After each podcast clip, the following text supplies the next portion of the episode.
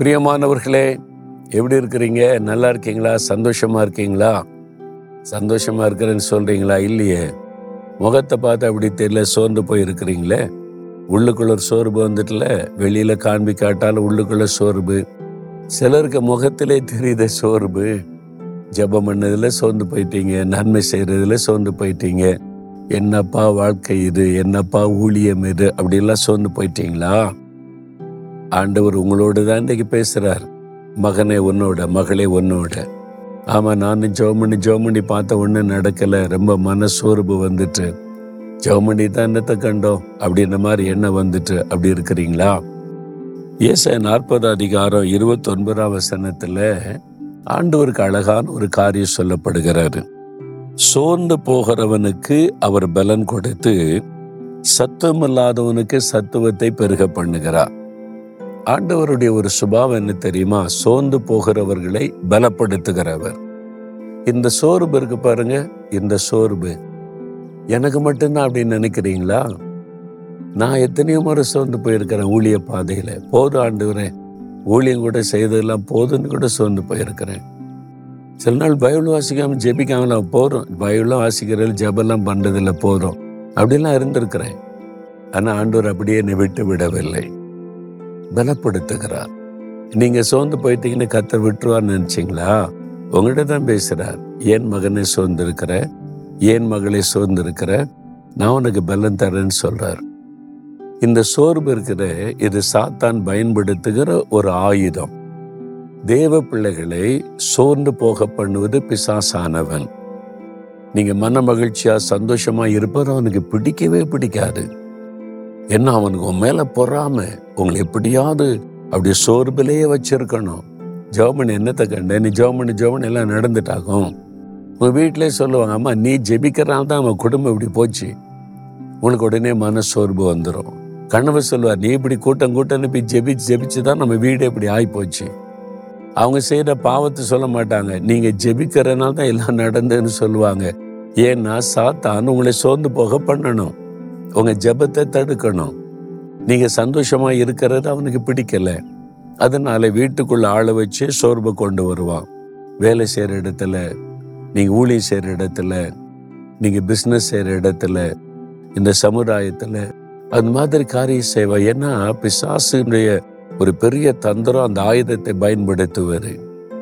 இந்த சோர்வு நமக்கு மட்டும் இல்லை, பெரிய ஊழியக்காரங்க, கர்த்தரால் அழைக்கப்பட்டு பைபிளில் சொல்லப்பட்டிருக்கிற பரிசுத்தவான்கள் கூட அந்த பாதையில் கடந்து போனாங்க. ஆபிரகாம் விசுவாசிகளின் தகப்பன்னு பேர் பெற்றவர் தானே, அவரே சோர்ந்து போனார். ஆண்டவர் வந்து நின்று, ஆபிரகாமே நான் உனக்கு கேடகம் மகாபரிய பலன் சொன்னா, ஆமா என்ன தருவீங்க, நான் தான் பிள்ளை இல்லாமல் இருக்கிறேன்னு சோர்ந்து போயிட்டார். அவர் சோர்ந்து போனது பைபிளில் இருக்குது. மோசே எவ்வளோ வல்லமையா தேவனால் பயன்படுத்தப்பட்டார். கடலை பழக்க பயன்படுத்தார், எகிப்து தேசத்தை நடுங்கும்படி கத்தர் பயன்படுத்தார்.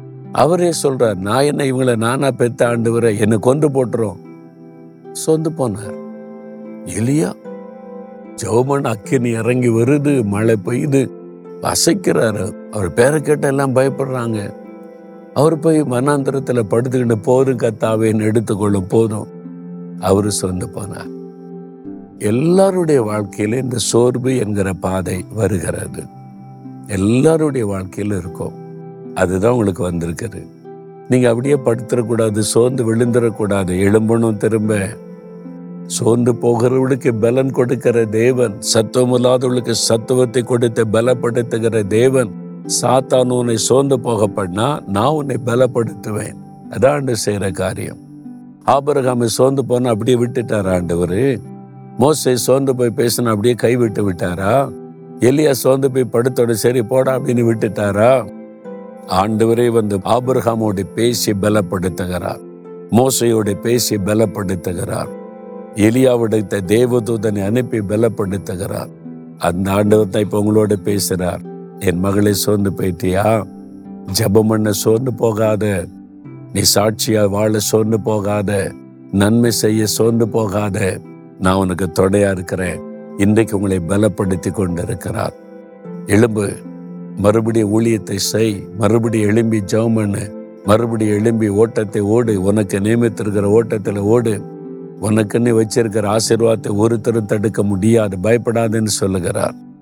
சோர்ந்து போகிறவளுக்கு பலன் கொடுக்கிற தேவன். ஏன் தெரியுமா? அவர் சோர்ந்து போகவே மாட்டாராம். அவர் ஒரு நாள் சோர்ந்தே போக மாட்டார்.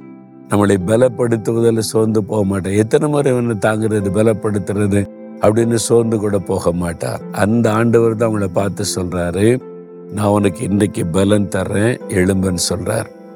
நீ வார்த்தை கேட்டு விசுவாசிக்கிறீங்களா? அப்படியே சொல்லுங்க, ஆண்டவரே சோர்ந்து போன என்னை பலப்படுத்துகிற தேவனுக்கு ஸ்தோத்திரம், என்னை உற்சாகப்படுத்துகிற ஆண்டவருக்கு ஸ்தோத்திரம், இந்த சோர்வை மேற்கொள்ள அதை ஜெயிக்க கிருபை தருகிற ஆண்டவருக்கு ஸ்தோத்திரம், எனக்கு சோர்வை கொண்டு வந்து முடக்கிவிட நினைக்கிற சாத்தானுடைய வல்லமைகள் இயேசு கிறிஸ்துவின் நாமத்தினால் மடங்கடிக்கப்பட்டு போகட்டும், நானும் அவனை ஜெயித்து எழும்பி பிரகாசிக்கும்படிக்கு என்னை ஒப்பு கொடுக்கிறேன்.